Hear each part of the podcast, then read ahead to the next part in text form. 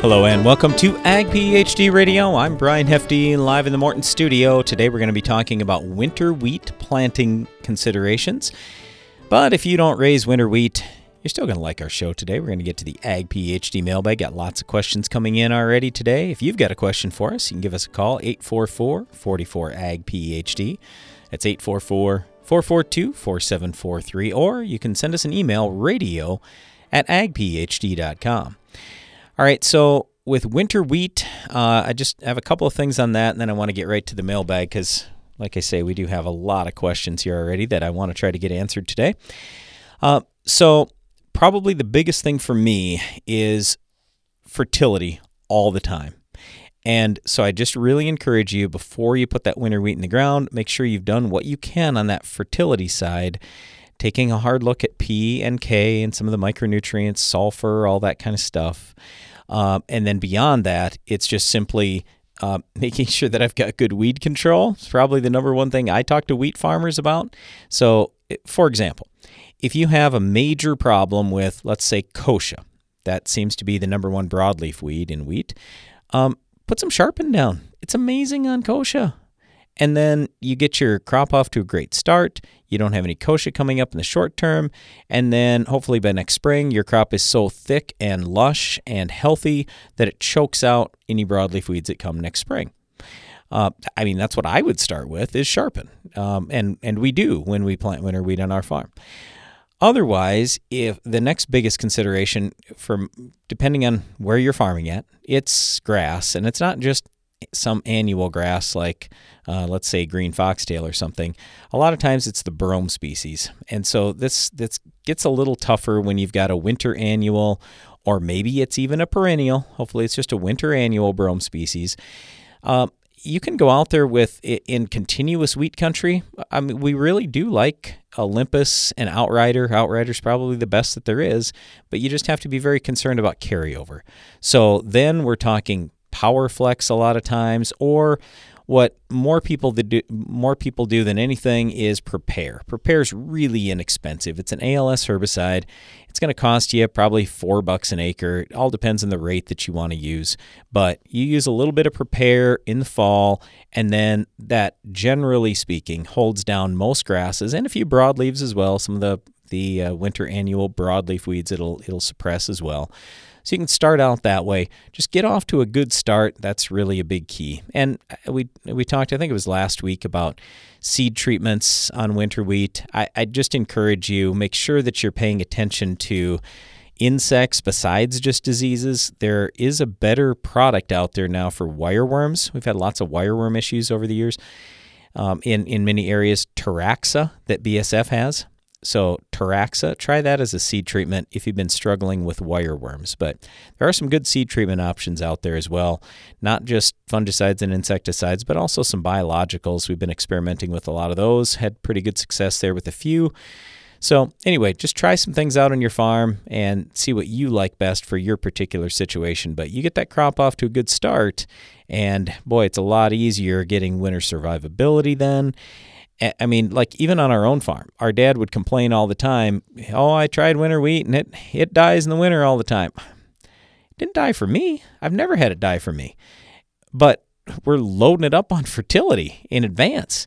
And that was the biggest thing on our farm that we found. And I'm not saying that that would be the case everywhere and everyone has got a problem with fertility if they have winter wheat dying. But I am saying the better off you can start the crop everything from fertility to weed, insect disease control. Uh, I mean, getting off to a good start with good seed treatment and that kind of thing, and planting at the right time. You you you do all those steps, and you have a much better chance for good success going into next year. All right, let's get to the Ag PhD mailbag. It's the mailbag. First question comes from Bob. He says, Hi guys, I'm looking for a clinic or class to attend in person or via internet. I would like to attend your soils clinic in January, but I can't make that one unfortunately. Are there any other courses or workshops that you recommend? I'm located in Washington State. I need to learn what my soil needs are after I take my soil samples and how to maximize my acres. Thanks. Okay, so Bob, first of all, if you want to watch any of our Ag PhD shows from the past. And by the way, I had another question here. I should talk about that one too at the same time. Uh, oh, here it is. Um, well, anyway. No, I can't find it. Uh, I'll get to it eventually here. Where somebody else was asking if we have old uh, we, Weeds of the Week or any old episodes. Yeah, we have all our old stuff on Acres TV. Just go to Acres TV. So it's a free download for your smartphone, your tablet, your uh, smart TV. You can watch on your big TV at home. Just go to the Acres TV um, uh, channel, and then you will see that there. You can watch any of our shows and just search for soils or something, and then uh, you can pull up any of our stuff where we're talking about soils. But like this winter with our soils clinic, um, it will be online. So you would have the opportunity to do that. Now, I would encourage you, I know it's a long ways from Washington. Uh, believe me, I've been to Washington State many times. I, I, know it's a little bit of distance, but if you come in person, it always seems to me like I get more out of any of these courses or classes when I come in person because then I get the chance to ask questions and really go through things with people. Uh, so if you want to do that, great. Otherwise, you can watch online.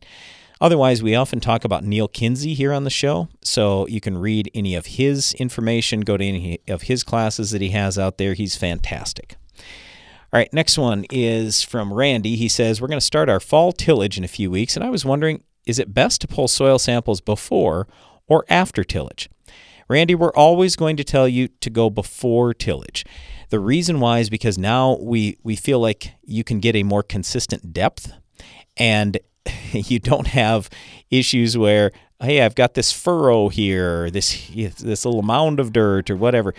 Everything is more consistent. And that's what we need when we're pulling soil tests. So then hopefully we have repeatable results. So that would be my suggestion. Do it before you till. Oh, and then, of course, here's the question. This one was from Jonathan. Does Ag PhD keep Weed of the Week segments uh, on, on a website somewhere? Yes, absolutely. Again, go to Acres TV and you can find all that information. All right, uh, we're going to talk a little bit more today about winter wheat planting considerations. Stay tuned. You can count on AgroLiquid for precision crop nutrition. When you don't get all your potash down in the fall, when weather or market prices change your management strategy, or when you want to balance your fertilizer program with micronutrients. AgroLiquid is ready with the products and application flexibility you want for in-season crop nutrition and the research-proven results you need. AgroLiquid. Apply less, expect more. Find a retailer at agroliquid.com. Now is your chance to refuel your farm equipment for free. Register today at fuel.claas.com for your chance to win $10,000 in free farm diesel fuel. From our high capacity harvesting equipment to our high horsepower tractors, Claas is known for superior performance and exceptional fuel efficiency. So go to fuel.claas.com. Then check out the advanced equipment at your local Claas dealer. That's fuel.claas.com. The hard-working, independent spirit of rural America can often be isolating. It's not often discussed, but mental health issues are real. Now's the time to lead by example, talk openly, and show that a strong mind is just as important as a strong body. FMC is proud to be working toward ending the misconceptions around mental health through awareness, guidance, and action. Together, we can uproot the stigma. When nematode pressure mounts, seed applied Trunemco provides assurance. Growers using Trunemco are seeing a difference from early plant vigor to improved soybean and cotton yield. Impressive results are everywhere, and we want to hear about yours. You could win $20,000 and be named a Trunemco Elite Grower. Don't delay, contest ends October 31st. No purchase necessary, void where prohibited, see full rules. Learn more at nufarm.com slash USST.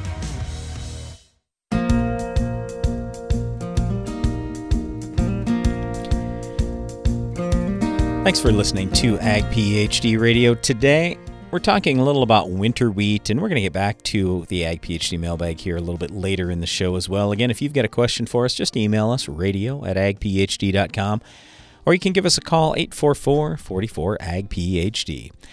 We're going to go to the phone lines now. We got uh, guests on with us. It's Reed Abbott. He's with AgroLiquid down in Texas. Hey, Reed, how are you today? Very good, Brian. How are you doing? Excellent. All right, so we're talking about winter wheat, and I was just bringing up before the break about fertility and how important fertility is, not just for yield on the winter wheat, but for survivability over the course of the winter. So, talk to us just a little bit about maybe some of the nutrients that a farmer needs to be taking a look at if you want better winter survivability.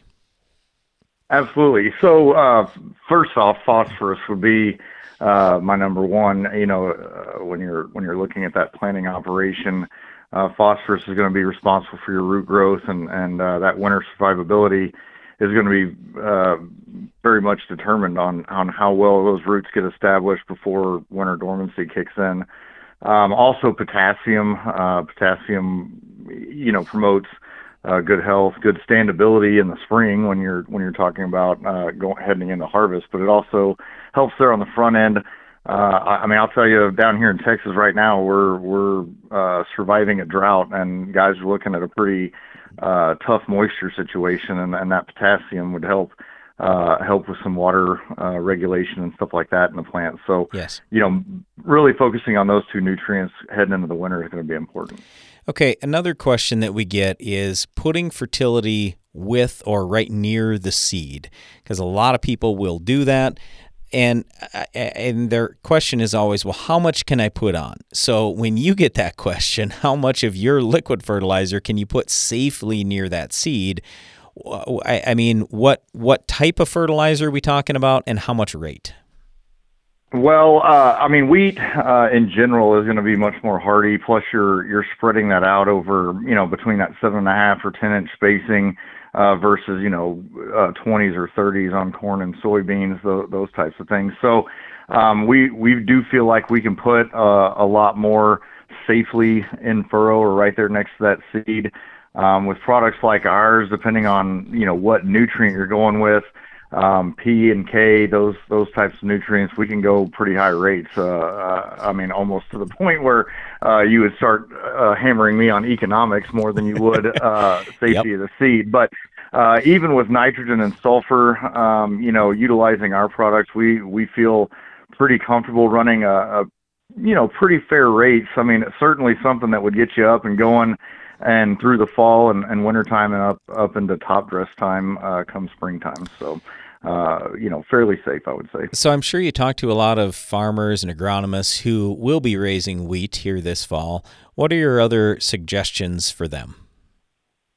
Well, uh, you know, I, I always feel like uh, when I when I talk to you guys on the show, you know, I tout soil sampling, but you know, uh, I, I don't think that with with wheat we don't usually talk about soil sampling this time of year per se, but uh, you know, getting a good baseline of those nutrients, uh, you know, again, balance is the key uh, for any good fertility program, and, and wheat's no exception there. I would say micronutrients, uh, you know, are, are key as well. I mean, we always talk about NPK, sulfur, those types of things. But uh, in, in particular, iron and manganese for wheat. Uh, you know, corn, soybeans kind of focus on zinc, but with wheat and some of your small grains, iron and manganese a lot of times is the limiting factor on micronutrients, and so pay attention to those micronutrient levels. Uh, try to try to make sure that we're we're adequate there, and uh, you know just again make sure that, that that whole program is a rounded off, balanced program. Okay, you mentioned iron and manganese.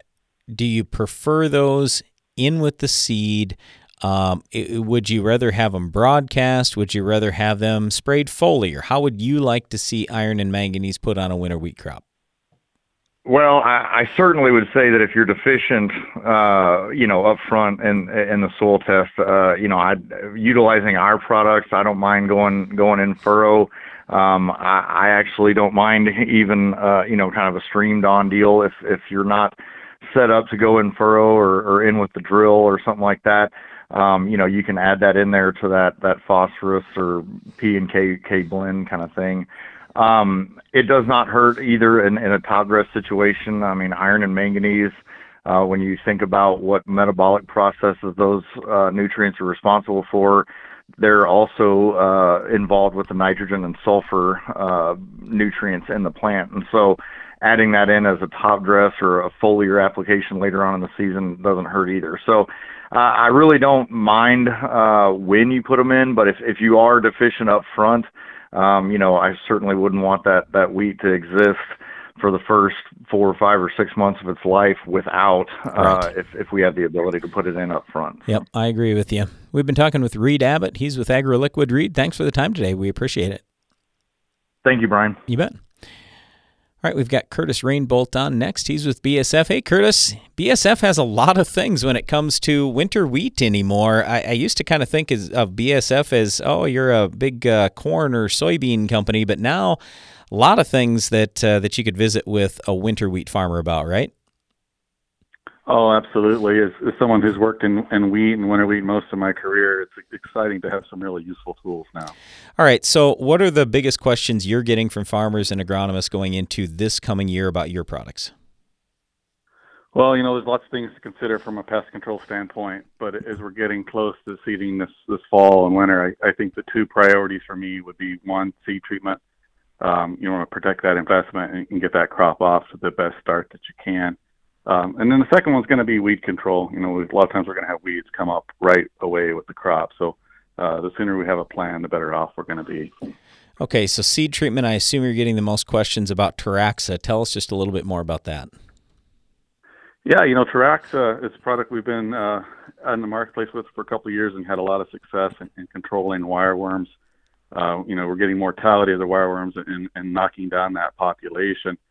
And a lot of that is focused um, initially on spring wheat, um, where we oftentimes see that wireworm damage a little bit more visible, but it's absolutely a, a concern in winter wheat. And um, Teraxxa, you know, you put it out in the fall with the seed, and if we have wireworms that are in that time of moisture uh, as the seeds germinating, we're going to get control of those. But it's also going to stick around. And so if we're in the spring and we get conditions such that wireworms are coming back up again uh, and feeding on tillers, uh, we're we're going to get some protection then. So. Uh, yeah, you absolutely see a benefit of Teraxxa in winter wheat. Well, you brought up a good point, too, that it actually kills the wireworms. A lot of things we've had in the past simply suppress them, they repel them, but the Trax actually kills them. And the challenge I see on a lot of farms is no insecticide gets used for a while, and then all of a sudden we have a disaster. Well, if you use some insecticide, like here, if you kill the rootworms in this crop this year, that means next year and the year after that, you should have a little bit lower wireworm population. So there's definitely a benefit long term when you actually kill the wireworms.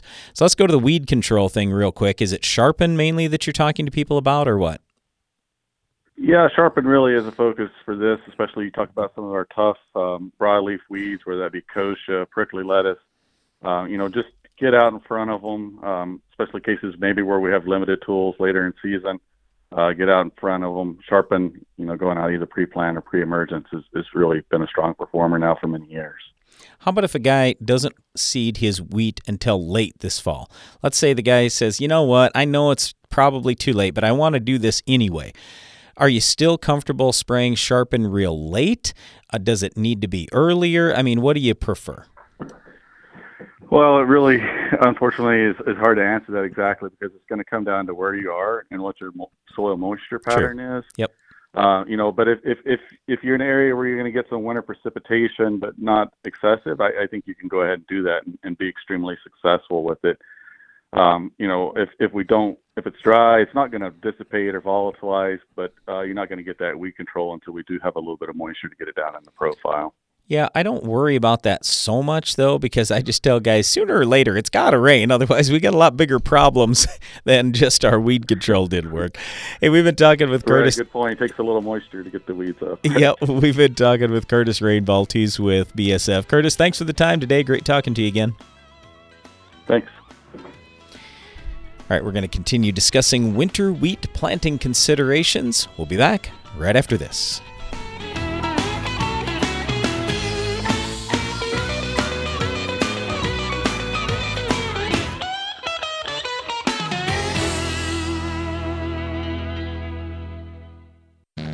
So, how's harvest? Higher yield potential starts with the season long systemic disease protection of Xyway brand fungicides from FMC. Xyway brand fungicides protect corn crops from key foliar diseases and support physiological benefits that help develop healthier, higher yielding corn for a difference you'll appreciate at harvest.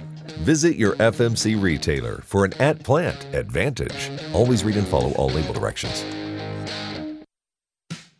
When I step on someone's farm, I feel like I've already walked a mile in their shoes. I spend spring on the tractor and fall in the combine. I see the excitement in my kids' eyes on our farm, but worry if there's enough of it for all of them. I make sure everything Case IH makes meets the challenges farmers face, because I face them too. My name is Ryan, I am a farmer, and I work at Case IH. Case IH, built by farmers. Good morning and hallelujah! Watch it. My spray and pray days are over! What's with Randy? Oh, he's just amped. Wheat field heaven! Amped? Yeah, he ordered that new Battalion Amped herbicide from UPL. They're calling it the new gold standard. This is the greatest day in herbicidal history! So, how can I get amped? Just go to battalionamp.com. It's gonna be a good year! Always read and follow label directions. Effortlessly manage your farm fertility with Verify. Verify takes yield data directly from your combine and instantly generates variable rate fertility maps based on your nutritional goals. Whether it's building soil, balancing nutrition, or maintaining fertility. And with full integration with John Deere Operations Center, Verify can send recommendations directly to application equipment, no matter the color. Join Verify today at verify.com and keep your farm moving. Are you ready? We got the need! The need for seed treatment! Start your engines! Ready, set, Intego! Start your season strong with Intego Suite Soybeans, Intego Fungicide Soybeans, and Intego Suite Cereals OF from Valent USA. Ask your Valent rep about seed treatment solutions or visit valent.com slash Intego. Always read and follow label instructions. Insects have reigned since the dawn of time, adapted to their surroundings, experienced the harshest climates and toughest challenges until now. With two modes of action, Ridgeback insecticide delivers one devastating outcome for soybean aphids extinction from your fields. They may have lived through it all, but they won't survive this. End soybean aphids reign at ridgeback.corteva.us.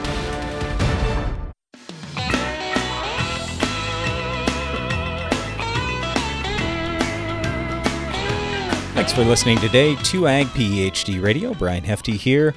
We're broadcasting from the Morton studio. Just talking a little about winter wheat today. And next on the show, we've got our friend Temple Rhodes with us. He's out in Maryland. He farms out there and he's part of the XtremeAg Group. Hey, Temple, how are things going in your area today? Man, Brian, it's going great out here today. We're just getting ready for fall harvest, is what we're doing now. All right. So when fall harvest is done, or maybe even before then, are you, will you be seeding some winter wheat in your operation?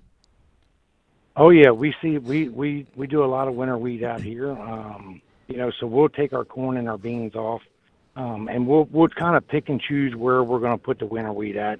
You know, we're trying to get it on not heavy clay soils. You know, we'll try to pick a seed. Our, our ground, our wheat actually likes a lower CEC um, on our ground. You know, it can't stand a real wet foot. So we kind of pick and choose. We'll kind of dive in and go harvest a crop. And by the end of September, we'll we'll actually start planting our winter wheat then. Okay, so you mentioned no, you don't like it on heavy clay. Cause it's basically a drainage issue, is what you're telling me. So there's no tile in the ground or anything, and and the drainage just isn't good enough. So does the winter wheat just not survive the winter then very well, or it just doesn't get off to a good start, or what happens? It just it, it can't get off to a good start. You can't get that that fall tiller. You know, I tell people all the time. You know, 75% of our yield is trying to set up that fall tiller. So yep. we're trying to set up as many tillers as we can ahead of time. So that's what we do. You know, and there's a lot of other things that we do. Like we're talking about, you know, preparation and what I'm going to do this year versus years past.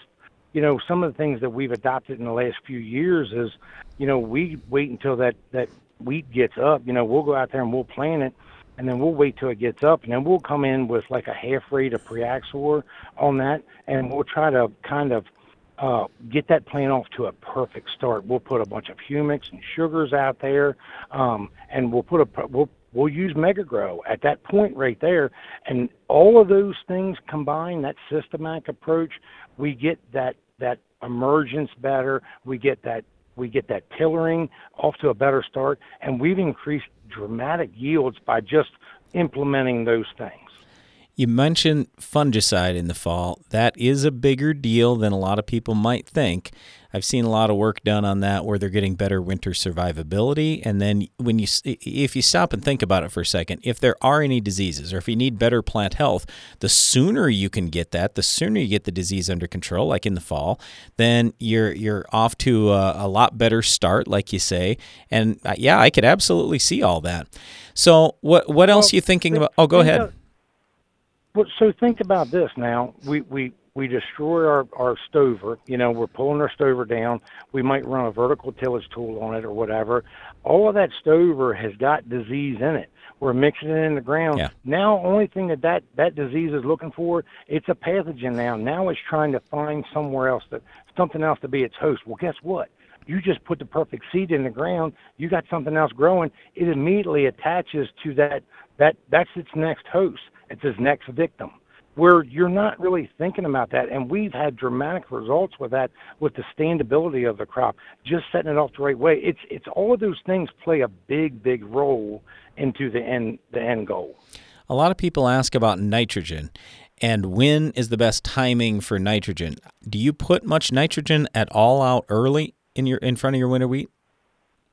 We, we don't we, we put very very little out so along with this program you know out here we're in a nutrient management program so yep. we can only put a very little taste out yep. so we can put a little very little taste out but you know once october the end of october comes there we can't put any more nitrate out there no fertility really um, so we can put a small taste out but i'm talking about 15 or 20 pounds of n is all we put out you know, and we'll put it out with that one pass of a fungicide. It's a, it's a one pass program. Now we might spread some potassium or something like that, but then everything else, it's all applied in the spring, and we're still growing really good yields by doing this. You know, we talk about this nutrient management and how people thinks that people think that being regulated by the government handcuffs us.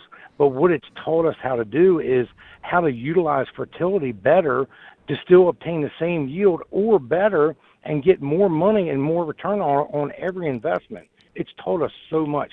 And I truly believe that we're becoming better and better farmers every day by being regulated. And you won't hear that every day, but I truly believe it.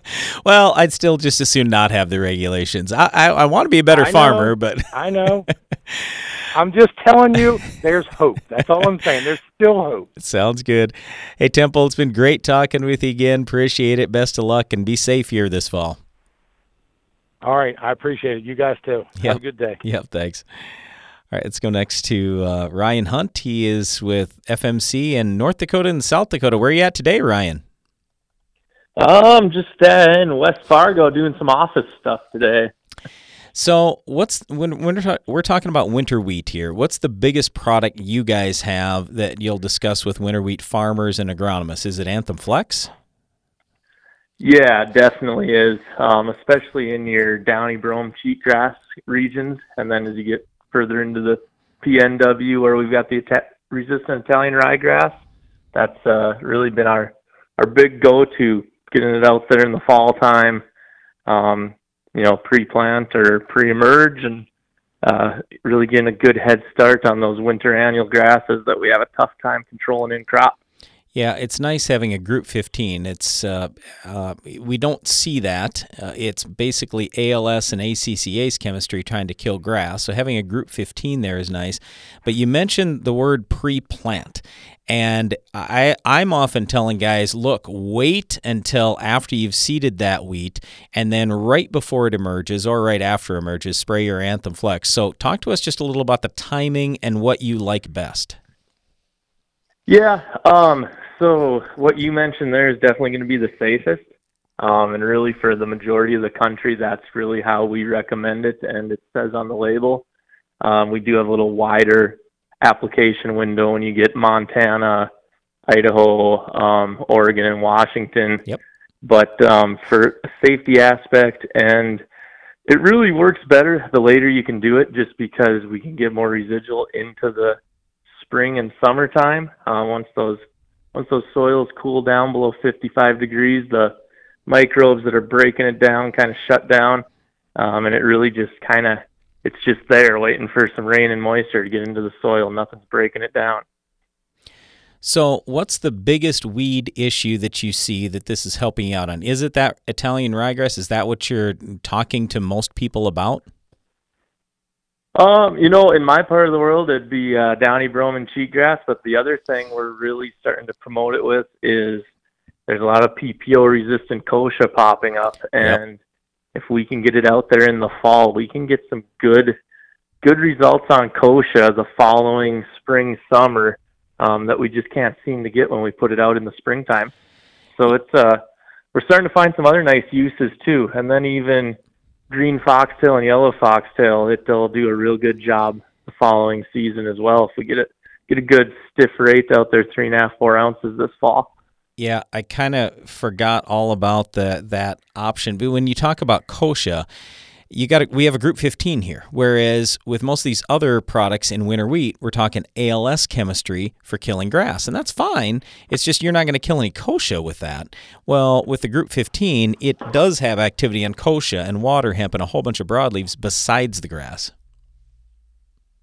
Yep exactly. It's uh it's a nice tool that you know in our big wheat growing areas we're not using much group 15s maybe a little bit in some beans or corn, but we're we're predominantly wheat. We're uh, it's a really underutilized mode of action that we can get out there and really switch some things up with a little bit. All right, we've been talking with Ryan Hunt. He's with FMC. Hey, Ryan, thanks for the time today. Appreciate it. Great talking with you. Yep, you have a good day. You too. All right, when it comes to winter wheat, again, we just encourage you, hey, when you when you get started here at planting time, that's when you can maximize yield. So do everything you can on the fertility end, get some some kind of pre out there for weed control.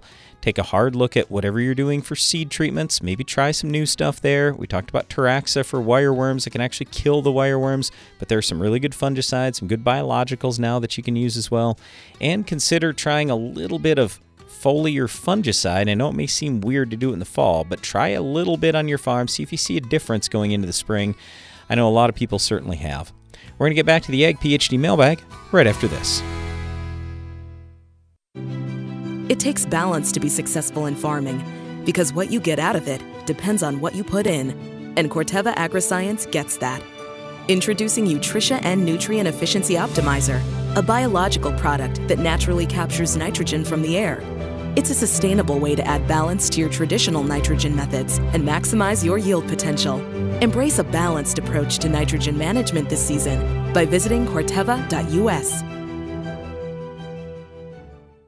It's smart to make the right agronomic choices, and it's even smarter to get rewarded for them. With the Bayer Plus Rewards program, you earn cash back on seed, herbicides, and other eligible products. And it keeps getting smarter because now you can earn an additional 10% bonus when you send your redemption check to your retailer. To learn more, contact your retailer today. Protect your yields and get the most from your land with Bayer Plus Rewards. Visit mybayerplus.com and see program terms and conditions for full details. In 1923, Bert R. Benjamin had a vision an all purpose tractor that could do more. With that, the Farmall was born.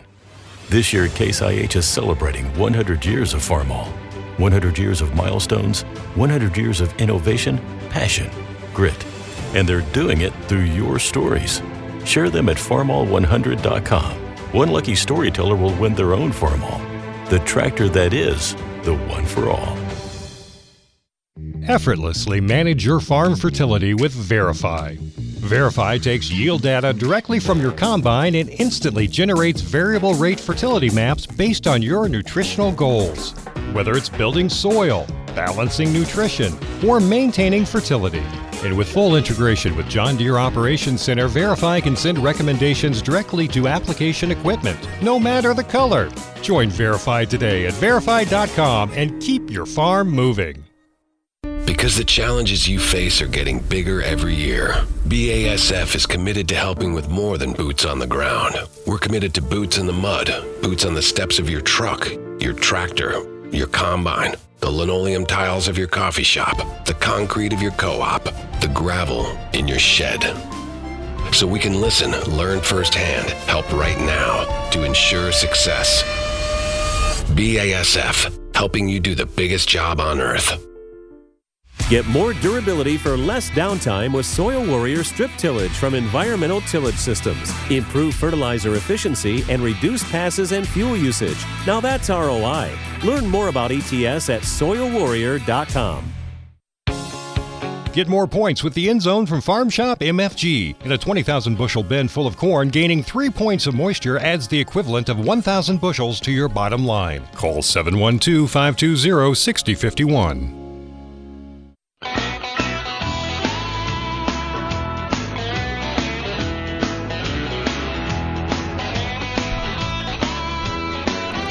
Welcome back to Ag PhD Radio. Brian Hefty here, live in the Morton studio. If you've got a question for us, the number's 844 44 Ag PhD or send us an email radio at agphd.com. All right, I got this one in from Jordan out in Washington State. He says, Hi guys, we're dealing with more and more yellow nutsedge in our fields.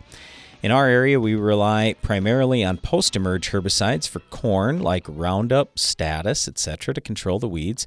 We also use atrazine and dual on occasion, but we're not having much luck with control of the nutsedge.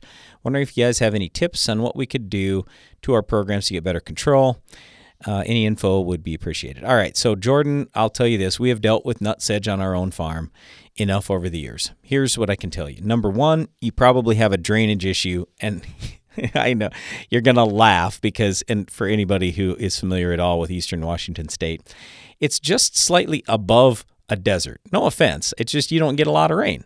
So usually we aren't seeing a lot of weeds like yellow nutsedge that thrive in low grounds and wet soils. But that's my guess is this is probably in your low grounds. You could run some tile through there, improve the drainage, and that will help. In terms of herbicides, you mentioned Roundup we have found Roundup can control yellow nutsedge, but the issue with the Roundup you're using is most likely this you're using too much water and the droplet's not concentrated enough. Where we've had good success with, with nutsedge is spraying the Roundup all by itself at the highest labeled rate with the lowest possible water volume you can imagine. So, very low water means very high concentration. Because think about that yellow nutsedge leaf. It's real waxy, so you can't get much into that. It's the same kind of discussion I have with guys when it comes to cattails and to some degree even milkweed, hemp dogbane. When you have a waxy leaf and, and yellow nutsedge is one of the worst, you just can't get a lot into the plant. So you do that, and the Roundup will actually control your yellow nutsedge. I know it will because we've done it on our own farm. Now, you also mentioned dual. Surprisingly, Dual's actually pretty good when it's used pre emerge at the full rate. So you can go that direction. Post emerge, if the Roundup doesn't do it for you, atrazine together with Basagran, old Basagran, actually is pretty decent. So that's my advice to you. Start with Dual, follow post emerge with Roundup. If that doesn't do it, go with Basagran and a little bit of atrazine. And again, I, I'm sure you don't have nutsedge everywhere. It's probably just in the low ground. If you ran a little bit of tile there, improve the drainage just a little bit, maybe uh, that may help you too. Okay, uh, next one, and I apologize, I don't have a name on this one, but the question was how do I kill stink bugs in soybeans? Well, we have a lot of herbicides or insecticides out there that'll kill stink bugs, and quite frankly, I'm going as cheap as I can because why spend the money on something else when the the two or three dollar option will work great? So Mustang Max, Silencer, Asana, one of those kind of products, they should work fine for you. I'm not that worried about it. Just use the full rate and you'll be in good shape. All right, next one here is from Jaden who says, Hi guys, I've got some soil that's 35 cation exchange capacity. So that's pretty heavy ground. He says pH of 7. The base saturation calcium is 55 and the magnesium is 35. So I'm wanting to get more calcium into the soil to help lower the magnesium. I listened to Neal Kinsey and he said to use lime until your base saturation is at 60% and then use gypsum. Is this correct? My concern is the lime raising my pH. Jade and I would have those exact same concerns that you have. Your your lime is going to raise the pH on you. So would I do that? No, I would not. And let me explain a little bit more because you might say, well, I'm contradicting what Neal says. No, I'm really not. So here, because and I know I'm confusing you now, but here's what you need to know. When Neal runs a soil test, his base saturation is going to be different than the base saturation that I'm running, and most likely, or you know, the the standard test I have done, or the test you most likely are having done. Because when Neal runs a test, he's also figuring in other bases. So, in other words, base saturation for me and what we always talk about is calcium, magnesium, potassium, sodium, and hydrogen. For him, he adds in a sixth component called other bases. That is basically micronutrients. Okay, so if let's say I had 5% there, that cuts down. Uh, now, instead of having 100% to go to the 5 that I, I first said, now I only have 95%. So, in other words, instead of calcium needing to be 60%, well, maybe my 55% on my test or on your test would equal 60% on a Neal Kinsey test. You see where I'm going with this. So I don't think you're going to be having any problems going out there with gypsum. But I will tell you, we have soils like that, and I've had soils like that. And you're way ahead in my book and in my experience to fix everything else first. So, fix the drainage, fix the potassium, fix the phosphorus, the sulfur, all the micronutrients, like literally everything. Spend every uh, uh, spend whatever you need to get everything else taken care of and then I'd worry about that calcium magnesium. And Neal, a lot of times they'll talk about calcium and magnesium first, and I'm not saying it's not important. It is. And I like to have the magnesium lower. But the challenge is when you have a 35 CEC, you have a ridiculous amount of magnesium there, and it's going to cost you a lot of money to get that magnesium percentage down below 20. And especially if you want to hit Neal's ideal in heavy soil at 12, um, it's going it's going to cost you a fortune. So I would not do that first unless you want to do it on just a few acres. So you can try it on a few acres, but a very small amount because I'm just telling you, you're going to spend lots of money and that return is not going to come for a long time. So don't get me wrong. I'm not saying we don't want the magnesium lower. Your ground will be more productive when your magnesium gets down. I'm simply saying I would work on it over the next 20 years rather than trying to fix it in one shot. So don't spend a fortune, spend your money first on a lot of these other things. So that's the direction I'd go. All right. Uh, I think we have time for this. We got uh, Adam calling in from Iowa. Uh, Adam, how are you doing today? Pretty good. How are you doing? Excellent. I hear you get a question about hay. Yes, I uh, I'm a small hay farmer in north central Iowa here in okay. Britt. Yep. Uh, I have a little five acre patch of hay. Uh, it's I used to have a pasture on it. Uh, corn went to seven dollars. I quit raising cattle. yep. Uh, uh, so now I just do a pasture on it. Uh, it's it's a hay pasture basically on the edge of town. Yep. I have never put uh, for years. Uh, there's never been any fertilizer. Uh, no fertilizer. Not never been sprayed within 30 years. My grandpa had a a, a livestock yard there. I guess bought and sold livestock off of it. Oh, sure. I am now wanting to switch to alfalfa. Uh, I'm 28 years old, and we've been taking three cuttings of hay off of it ever since I can remember. Yep. So we drilled alfalfa in it last fall. It was a dry fall. This spring, it come back up in spots. And the, the later the later the cuttings, like the second and third cutting, the less alfalfa we've seen. Uh, to my belief, the red clover choked that out. Am I correct? Uh, well, very well could, but I mean, if the alfalfa didn't get started last fall and stuff got ahead of it this spring, it, it it's tough to get it established then. But anyway, go go ahead. Uh, do you have more question than that? Yes, yes, I do. So uh, I'm looking. So what is what would be my what would be your next step as far as spraying it and then digging it up and then doing it again? Okay, so first of all, here here's part of the problem. If you've got alfalfa and some grew, then there's a allelopathy. A lot of times we figure for a whole year. So in other words, if I was going to go to something else, I would plant a crop in there. I'd do anything else, plant some grass in there, whatever, for a year or two before I tried alfalfa again. And I hate to say that to you because I'm sure you want to go alfalfa again right away, but that would be my concern is that allelopathy, the chemical that the alfalfa puts out, it stops other alfalfa plants from growing. So I, I don't know that I would go I well I would not go right back to alfalfa. And how would I Okay. kill that off? Um, I would probably take a last cutting here this fall, get as much tonnage as I can off of that, and then I Yep. would kill it off with a herbicide uh, just before the frost. Um, h- hang on for me, Adam, uh, if you would. We got to take a quick break here, and then we can talk just a little bit more about it right after this. From mowing to loading or even moving snow, a John Deere compact utility tractor is ready for any task. During the C&B Summer Blowout event going on now, get yours for zero money down and 0% interest for 84 months. This offer won't last forever, so check out your nearest C&B or learn more at DeereEquipment.com. From machine storage buildings and farm shops to dependable buildings to house your livestock, regardless of building size or use, Morton has a building for every budget. To learn how we can help you expand your farm operation, visit mortonbuildings.com. Win the war against weeds in your soybean fields with fierce herbicides from Valent USA. With three different formulations and multiple modes of action, you're sure to find the right fierce product to protect your operation from tough weeds like Palmer amaranth and water hemp.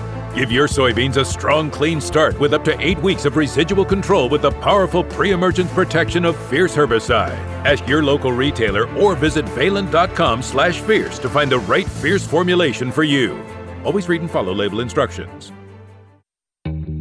Your farm data platform might let you manage your fertilizer plan by helping you set sample points, determine management zones, or create fertilizer recommendations. With VRAfy, you can do all that. But what VRAfy does that no one else can is take yield data straight from your combine, correlate this info to soil test points, and immediately generate variable rate fertilizer maps based on your nutritional goals. Whether you want to build soil levels, balance your field for uniform nutrition, or maintain fertility levels by simply applying what you removed at harvest. And with full integration with John Deere Operations Center, VRAfy can send recommendations directly to application equipment, no matter the color. Sign up for your VRAfy account today at vrafy.com and keep your farm moving.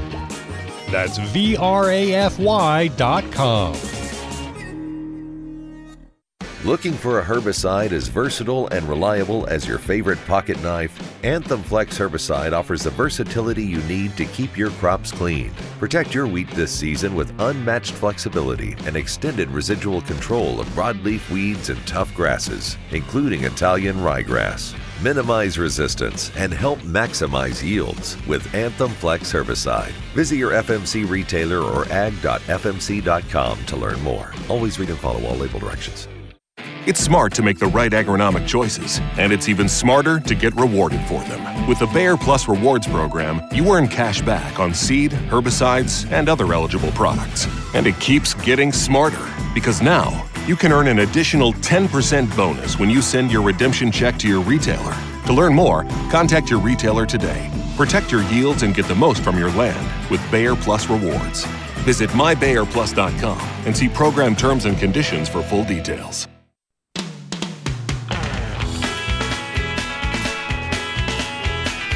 Right before the break, we were speaking with Adam from Iowa, and he just said he's got a hay field where he, he tried putting in some alfalfa last fall, didn't come uh, because it was dry and everything. And so this year, he's got clover kind of choking it out, and it's just, it's not what he wants. And so the question, if I got this right, Adam, was what should you do now if you want to have this be a nice field of alfalfa? And I guess my suggestion, like I was saying, is if it's me, I'm going to have something else in there for a year, uh, whether it's corn or grass or something else, and then I kind of go from there. Now, if you might, if you say, well, how how could I get just whatever's growing there now? Just if I have some grass uh, to uh, just live for the next year, you could go kill this off with 2,4-D even. I mean, go use some Freelexx or whatever, and, and that will really ding up your alfalfa, your clover, everything. And if you had grass still growing out there,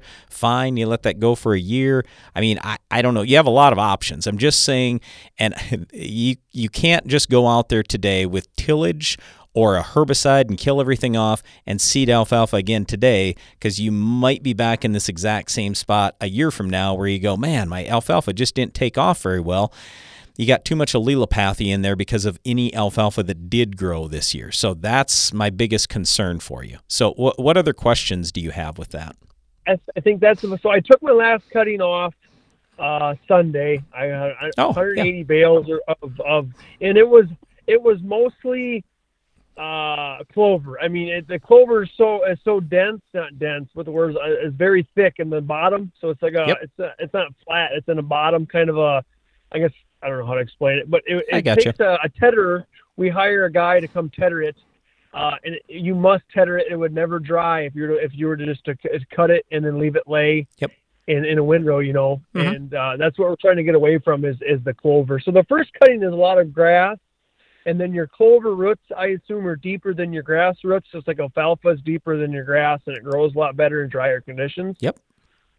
So okay, so the uh, so you would you would uh, spray it uh, even with two four D uh, right before the frost, and then do a year of some other of just uh, grass of just, just grass. grass. yeah Okay. O- or, something else okay so let's put it this way if all i want to do is kill off the alfalfa out there there's no way to just kill the alfalfa and not the clover. So you're going to kill both the alfalfa and the clover with a 2,4-d or dicamba or anything like that that will kill Yep. those but it'll leave the grass. And then you go a year with grass and then when it gets to let's call it august next year you go spray the grass with roundup kill everything that's out there and then you seed your alfalfa in. So that's one way to do it.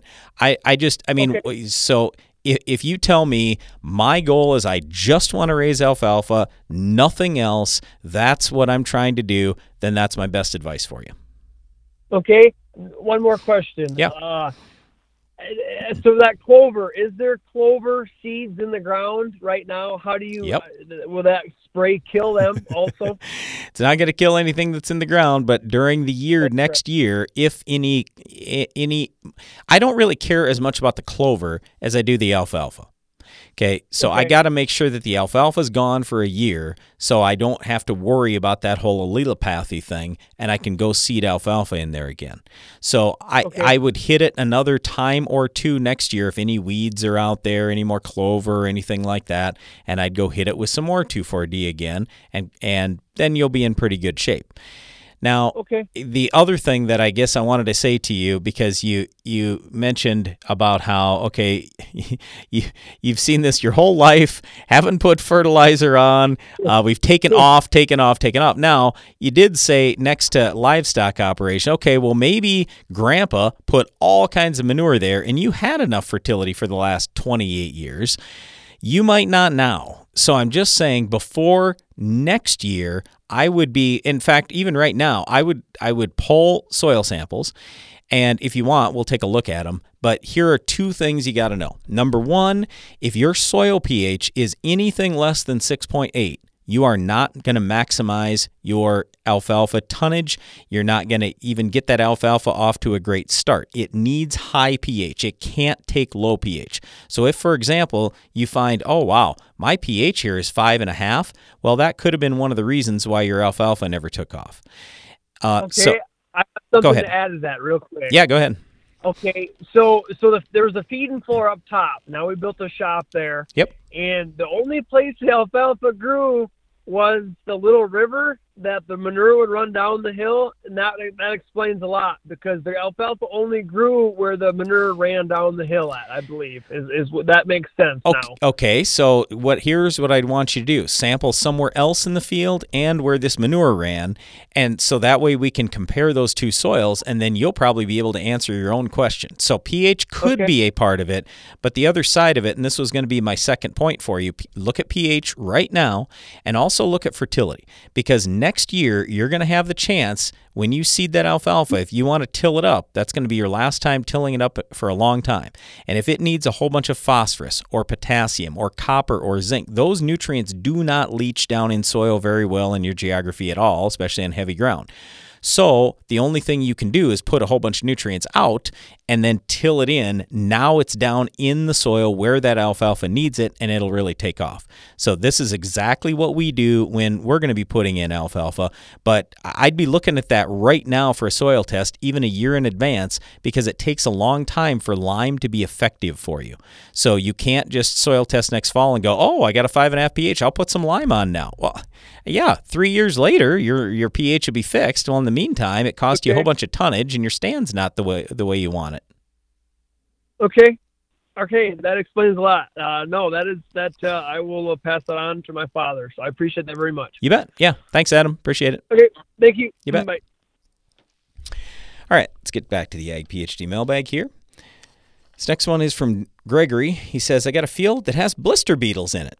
Now I read you can you can use silencer to kill the beetles, but then you're not supposed to feed that cutting of alfalfa after being sprayed. Is this accurate? Uh, Gregory, I've not found that to be accurate. Uh, so we have uh, we have a bunch of alfalfa ourselves, and we spray silencer or Mustang Max or whatever on it, and and we do that on a very regular basis. So no, I, I don't think that is correct at all. So you can look on the label again, uh, but I I sure don't see that on the silencer label, and I don't know anybody that would would uh, interpret it that way. But there are other products out there too, like I say, Mustang Max and plenty of others that are labeled. I like the Mustang Max, by the way, because that has the shortest pre-harvest interval. That's only got a three-day pre-harvest interval, so we use Mustang Max on our own farm. All right, um, this next one here, and I apologize, I again don't have a name on this, but uh, we were talking about drain tile the other day, and this person says this stuff is amazing. I, I, I but I don't, and I'm I, I think it's very interesting what you're talking about with drain tile, and we were just kind of talking through some of the basic things with drain tile. But anyway, he says, I don't understand how these tiles don't get clogged. He says, I'm in construction, and 90% of the time we're pulling those out from around foundations. They're clogged because they were not placed in a sleeve or a sock. It seems counterintuitive. Uh, also, I love using PEX because it's flexible, but the flexibility on that line seems way off. Uh, the the pipes we put around houses are so rigid so that they aren't crushed. Uh, regardless, this is still interesting. Okay, so I, I, just want to comment on this real quick. A lot of times around foundations of houses, um, those have been there for a long time and they don't have lots of slope to them. So, one of the big things how we solve problems in the field with clogging is we have slope to it. Especially that's why we always talk about we want the main line to have the most slope. So at least if you plug up a lateral line or whatever, and eventually all tile lines will fill in with dirt. Okay, they will. Might be 100 years, might be two years. It just depends on how you set the system up. So anyway, I we've had great success out in fields, and I we still have a lot of tile lines I can find from years and years ago that work amazingly well. But without slope, then we can have some problems. Uh, the other thing around houses is I don't know what kind of soil you're dealing with there. So here's where I'm going with this. If you have fine sand or silt, then that can often get into the tile lines and plug stuff up. So that's where we especially say, hey, we want a sleeve or sock uh, or narrow slot tile or something like that. But yeah, we love drain tile and uh, and we do use it in a lot of different places. All right. Uh, before we go, I guess I just want to say thanks to my sister Janelle. She is producing the show for us today. Uh, my brother Darren and I have been out doing a lot of farmer meetings, and that's where Darren is at today. And I know I will be here for the next few days. So, anyway, uh, we'll both be back in the studio again soon. but uh, we'll uh, we'll continue to come to you with more good information, uh, and uh, I, I, think it'll be just me in the studio here in the next couple of days. Anyway, uh, before we go, just want to tell you thanks a lot for listening. Be sure to join us again each weekday for more Ag PhD Radio.